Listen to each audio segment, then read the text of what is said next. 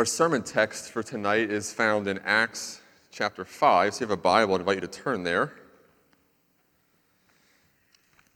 Acts chapter 5.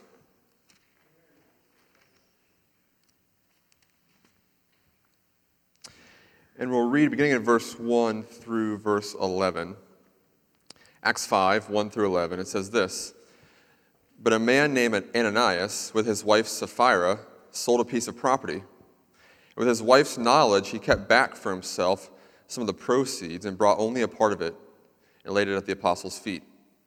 But Peter said, Ananias, why has Satan filled your heart to lie to the Holy Spirit, to keep back for yourself part of the proceeds of the land?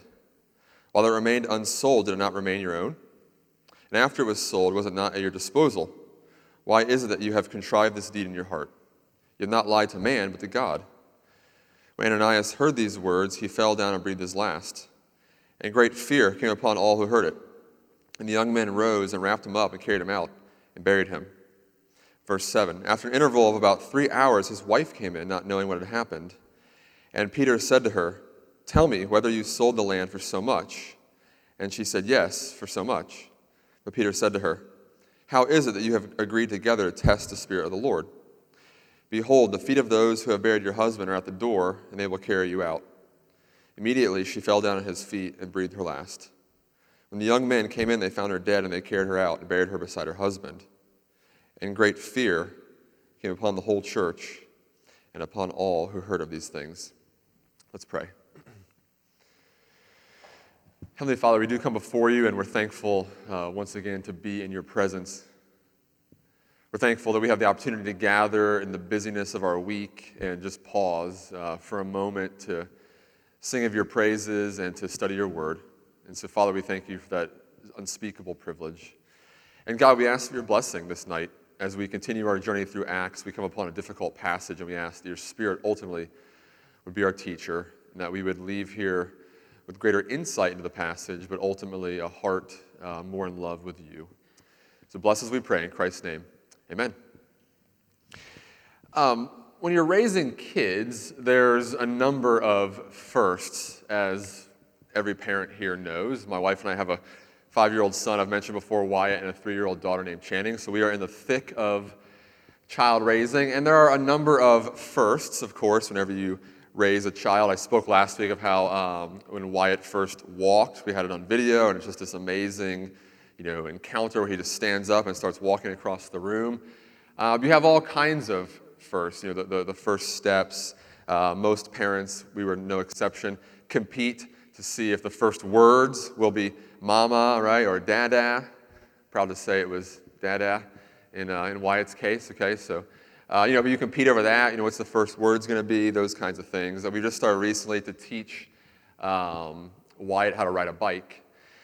And there's all these, these firsts in the life of the child, and most of them are joyful.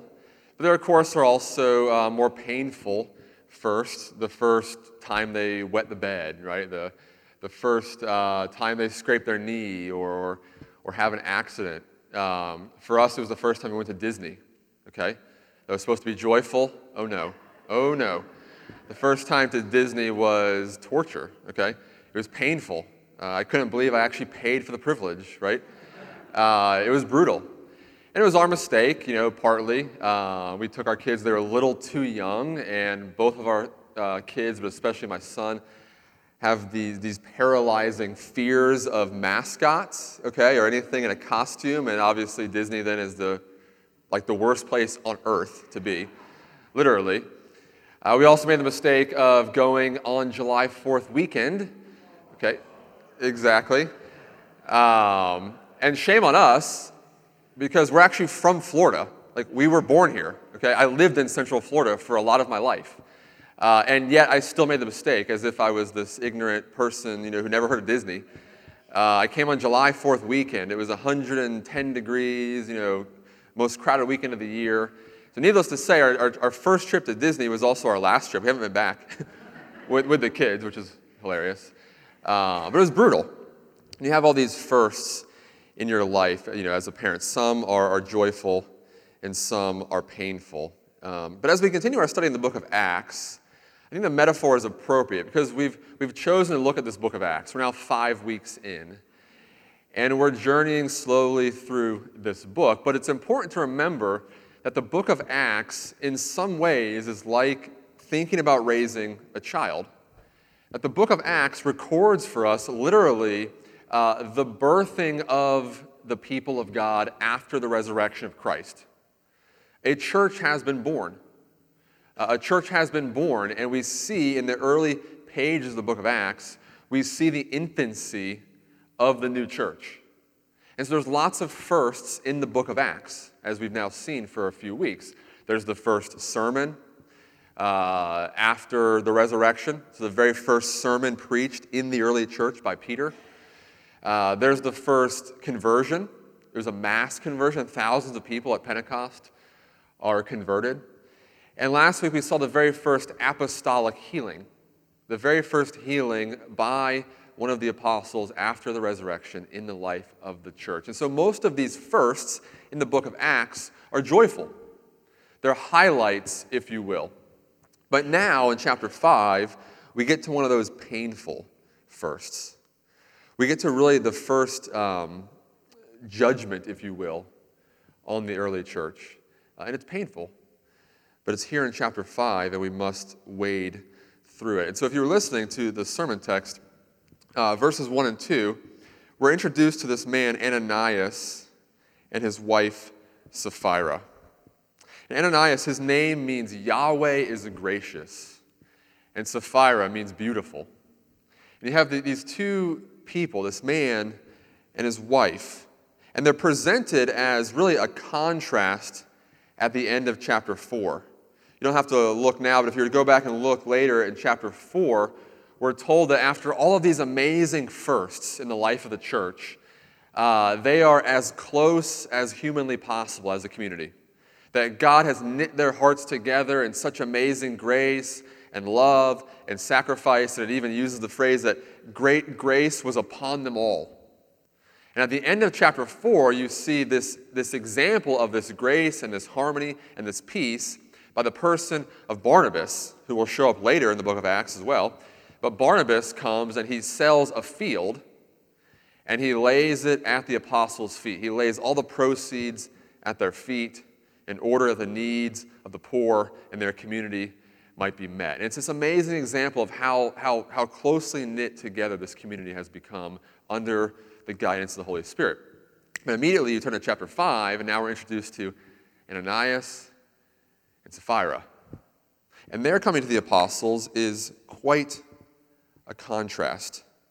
Quite a contrast. Like Barnabas, they come and they lay their offering uh, of a sold piece of property at the apostles' feet. But instead of Barnabas, who gave the whole amount, in their case, it's only a partial amount.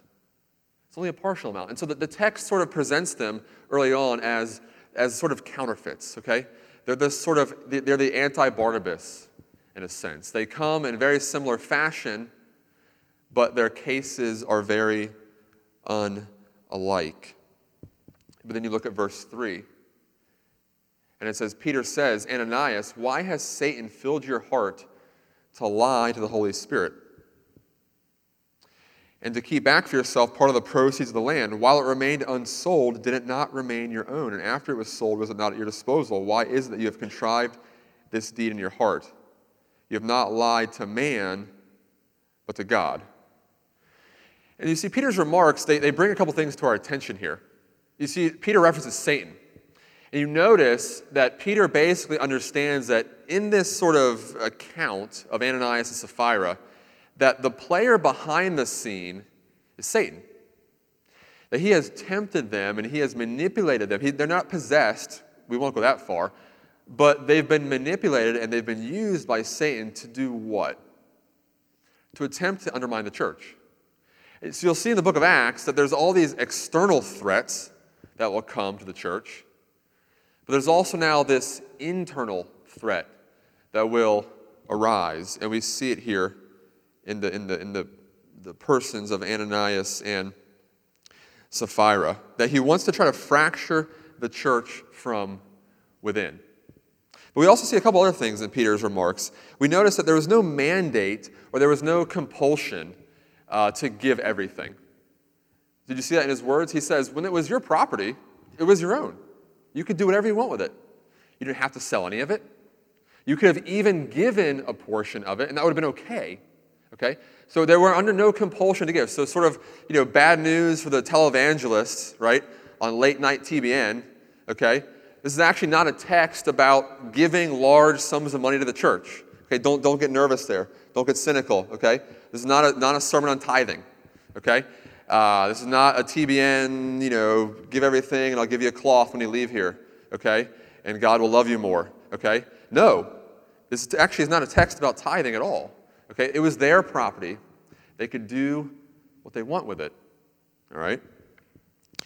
So, what is it about? Well, instead, what we begin to see here is that the issue at play, the, the, the sin, if you will, at play, is that Ananias and Sapphira, they've collectively determined, if you will, uh, to deceive. They're going to deceive the apostles, they're going to deceive the church. And they wanted to sort of appear sacrificially generous. They wanted to appear like Barnabas, who had gone before them, but without the actual cost attached to it. They wanted to appear generous, but without the actual cost attached to it. And we say, well, why would they have done that? And you can think of many reasons, can we not? I mean, we know even in our day that if you, if you give lots of money, you, you get your name on things. And you gain notoriety, you gain prominence, perhaps, okay? And you even gain authority, maybe, okay? And so they want to give in a way that will bring the benefits of giving socially, okay, uh, amongst friends, but without the actual price tag uh, attached to it. Okay? They're trying to deceive here, trying to use the church and use the apostles for their own reputation. And we can think of many parallels in the New Testament. I mean, you can think about when Christ observes um, the widow who gives the two coins in the offering. And in the, in the, the comparison to the Pharisees who come and the rich rulers who give large sums of money, but they give it out of their excess, right, or their abundance. And the widow gives two coins out of her poverty, and the Lord says, that's the sacrificial giver. Or we also, I can think about it when Christ accuses the Pharisees of being whitewashed tombs, okay? Looking good on the outside, but inside decay, corruption, deceit. In all these accounts, we see people who are more enamored with the praises of men than they are with the praise and the approval of God. So, how, so what, do we, what do we make of this? Well, verse 5 Ananias heard these words. He fell down and breathed his last, and great fear came upon all who heard of it. And the young men arose, verse 6, and wrapped him up and carried him out and buried him. Most commentators believe that what's happening here is they're thinking, okay, these are, these are Jews, they're thinking of the law. And in Deuteronomy, for instance, the law is given that if someone is cursed by God, they might be hung on a tree. That's why Christ is thought of as cursed in his ministry. Uh, but when someone dies that kind of death, a capital punishment, the body can't remain overnight. It must be put away with that same night in order for the land not to be defiled. And so, likely in their minds, they see the death of Ananias. It's a, it's a shocking death. It seems like a death of judgment, a death of cursing, and they must remove the body immediately. We're not exactly sure, but potentially this is what is at play here. There's divine judgment on the church. Well, what happens to his wife? Verse 7 an interval of about three hours, and she comes in, not knowing what had happened. And Peter says to her, Tell me whether you sold the land for so much. And she said, Yes, for so much. And Peter said to her, How is it that you have agreed together to test the Spirit of the Lord? Behold, the feet of those who have buried your husband are at the door, and they will carry you out. And immediately she fell down at his feet and breathed her last. When the young men came in, they found her dead, and they carried her out and buried her also beside her husband. And great fear came upon the whole church and upon all who heard these things. You see, his wife is brought in, and she's given a chance to repent. She's given a chance to kind of come clean, and yet she also fails to do so. And so we see in this couple, it's this sort of Adam and Eve like sin. Both were consenting to the rebellion, uh, and yet when given a chance to come clean, don't. But what's interesting is look at how that section ends. It says, Great fear came upon the whole church. It seems like an understatement, doesn't it? I mean, great fear came upon everybody who heard this story, whether they were present or not. Great fear fell upon them. But I think this is a hard passage. It's one that I wish we could kind of navigate around in our journey through Acts, but we can't. But in verse 11, I don't want you to miss what's said here. It says, The whole church, they fell into great fear. But don't focus on the understatement there of the emotions. Focus on that word church. You see, this is the first time, this is amazing. This is the first time in the book of Acts that Luke, the writer, will use that word church. Think about all that's happened so far baptisms, conversions, preaching, healings.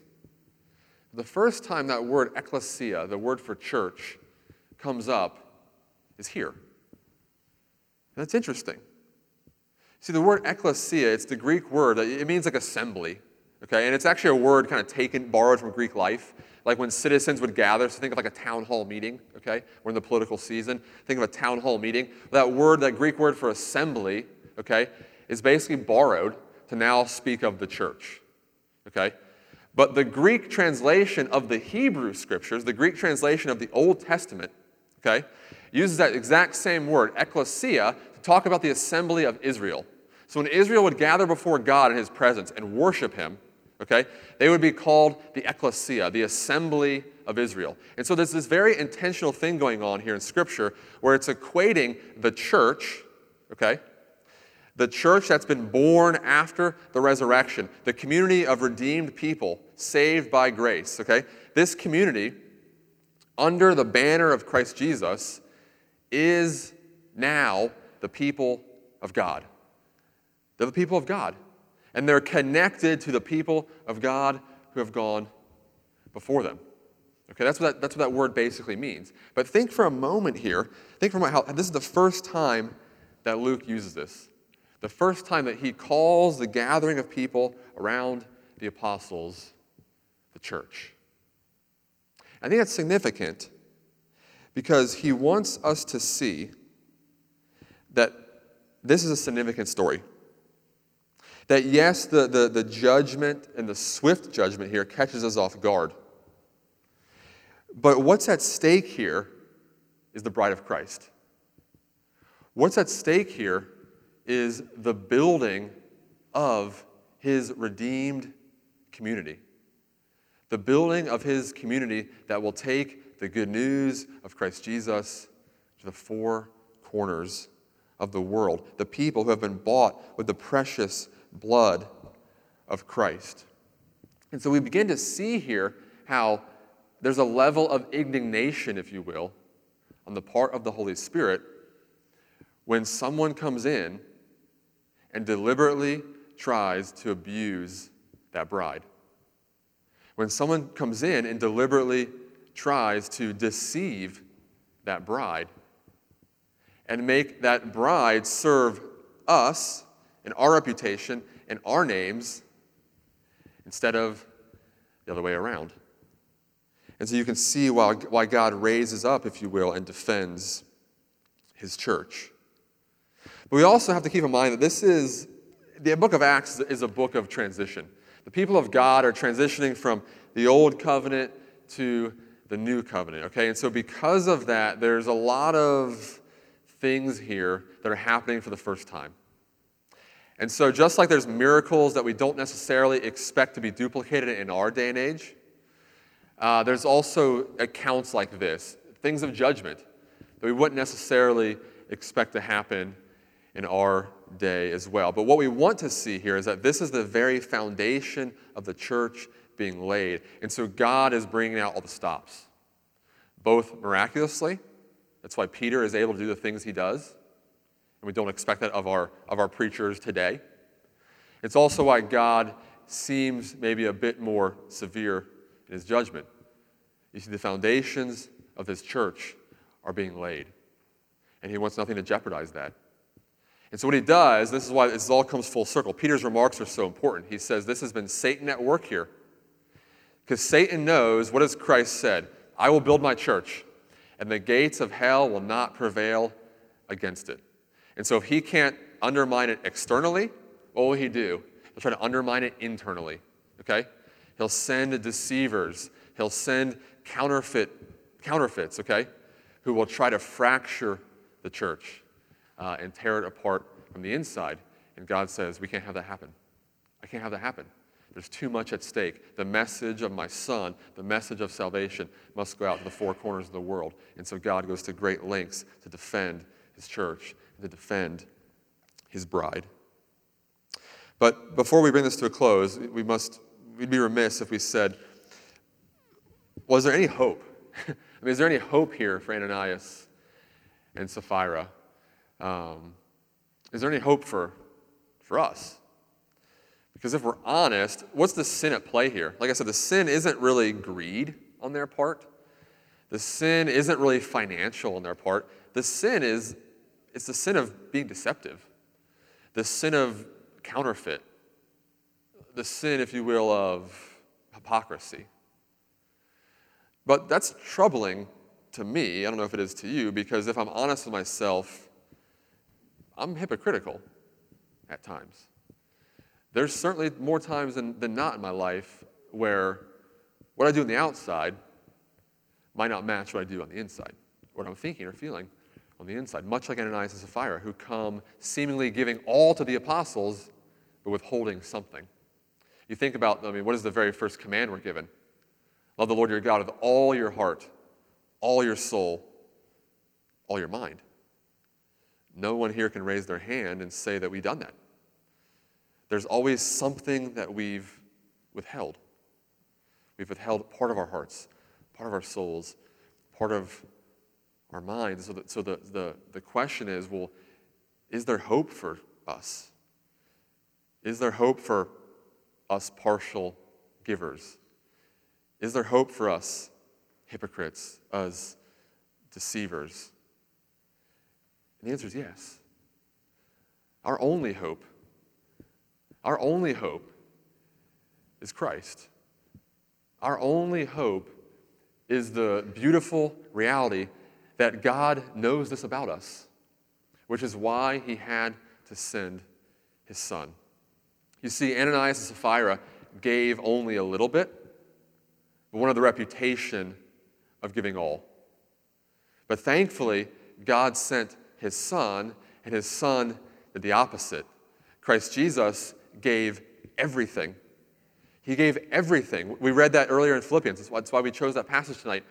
What, did, what does it say? Christ did not count equality with God a thing to be grasped, but taking the form of a servant, he emptied himself of everything, even to the point of death on a cross. You see, our only hope, our only hope as partial givers, our only hope as partial worshipers, our only hope as hypocrites tonight is that we have a Savior who's name Christ Jesus, who, unlike Ananias and Sapphira, he gave everything. He gave everything with no thought to his reputation, no thought to his own glory or his own name, but he gave it all. That his righteousness and his riches and his fullness might be credited to our empty and bankrupt and needy accounts. And that's our hope. That is our hope in the gospel, and you can see now why it's so important for the church, which is being built here in the book of Acts, to be that place where this message would go to the four corners of the world.